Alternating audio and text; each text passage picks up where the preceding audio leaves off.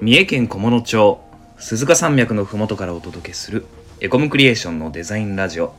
本日は金曜日のパーソナリティデザイナーの元瀬がお送りします。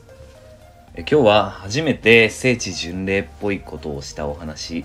え古典部シリーズ編をさせていただきます。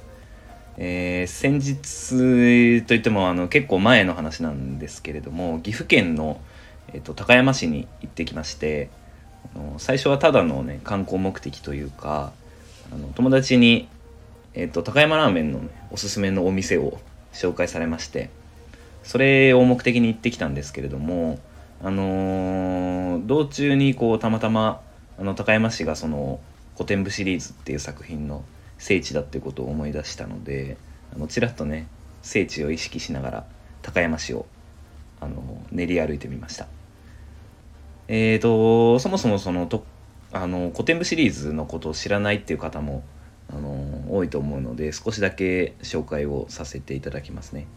えっと、古典部シリーズっていうのはあの2001年ぐらいからあの刊行されてる米沢ほのぶ先生っていう最近あの「国老城」という作品で直木賞も取られたんですけれどもあの推理小説のシリーズで、えっと、その第1巻のタイトルの「評価」っていうのがあるんですけれどもそれをタイトルにして、えっと、アニメ化もされてます。で、えっと、そのアニメが、えっと、京都アニメーションの制作でして、えっとその登場人物とかその登場人物の暮らす、えっと、高山市ですよね。町を。すごくこう魅力的に描いてて割とこう放送直後ぐらいから高山市の聖地巡礼みたいなのがすごく人気がありました。なんかニュースとかでもよく出てましたね。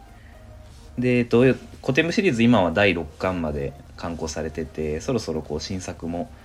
えっと、作るよみたいな感じの発表もされそうなので楽しみにしてます。えっ、と高山市なんですけれどもえっと、僕が主に歩いてたのは、えっと、三町通りって呼ばれる、まあ、有名な、えっとね、こう伝統的な建造物の保存地区でして、えっとまあ、大体江戸時代の街並みを今はこう商店街にしているっていう観光地ですね。でミシュランのなんか観光ガイドも星3つみたいな感じで京都とかと一緒ぐらいの評価だったと思います。でえっとね街のその景観保護のためにこうちょっとしたこう看板だったりとかね、えっと、あのゴミ捨ての看板とか、えっと、あとコンビニのね外観とかそういうところにもデザイン的な工夫がされていて街のその全体でその市民も挙げて観光地としての魅力を作っていってるんだなっていうふうに感じましたね。でその肝心の聖地なんですけれどもなんかこう街を歩いてるだけで自然とこう巡礼っぽくなっちゃうのがあって、まあ、どうしてもそのあれ、えっと主人公たちの暮らす街があのその聖地になってるんで自然とね巡礼になっちゃうんですけどまあなんかなあのどうしようかなって思ってたらあのインターネットになんか聖地巡礼マップみたいな高山市制作のあれが落ちてたんでそれ見ながらちょっと歩いてみようかなってことになりましたね。でえっとえっとね1個目があの主人公の、えっと、探偵役なんですけれども折木宝太郎君っていうあれ、えっと、子と、えっと、ヒロインのねチタンダエルっていう子があの2人で入った喫茶店の、えっとね、バグパイプっていうお店だったと思うんですけどそこにちょっと入ってみました。でねあのお店の中に入ったらやっぱりやっぱりっていうかあれなんですけどあの普通のお客さん 普通のお客さんっていうのも変な言い方だけどあのそれに紛れて明らかにこうオタクっぽい人が何組かいて、まあ、やることはねみんな同じだなっていうふうに思いました。であのーその主人公とヒロインの2人が座った席っていうのがあってそこにはもうねあのそういう先客がいたので普通に。座れなかったんですけど普通にあのコーヒーは美味しかったですね。あともう一個えーっとねあの高山市にこう宮川っていう川が流れてるんですけどえっとねそこにこう何個か橋がかかっててそのうちの1個えっとね弥生橋って名前だったと思うんですけどあのそこに行ってきて確かアニメの「その評価」っていうアニメのオープニングに流れる映像だったかな。と思うんですけどそこに出てくる橋なんですけど結構普通にこう何気なく通過しそうな感じの風景っていうか、あの普通に観光客がたくさん歩いてる橋の中の一つっていう感じでしたね。あのアニメの感じだとそんなにこうめちゃくちゃ人がいるっていう感じでもなかったんですけど割と結構人がいましたねであの高山市ってあのイメージだけだとこう山のイメージがあると思うんですけど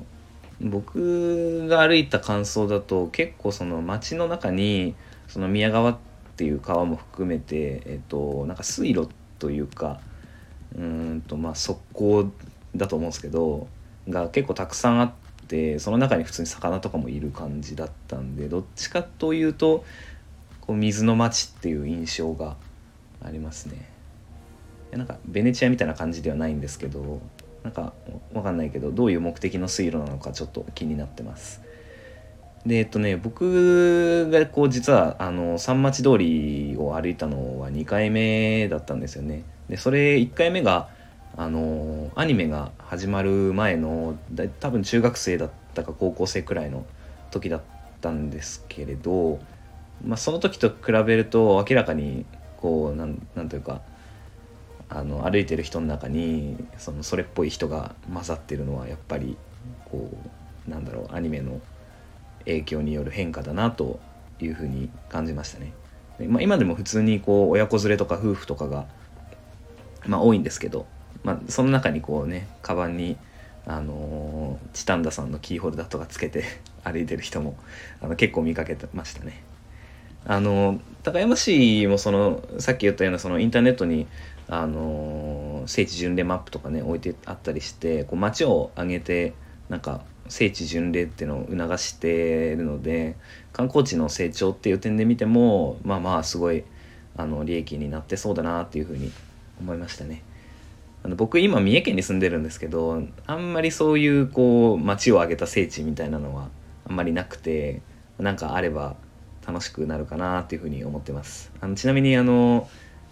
全然関係ないですけどあの友達にそのおすすめされていた高山ラーメンはあのお店臨時休業で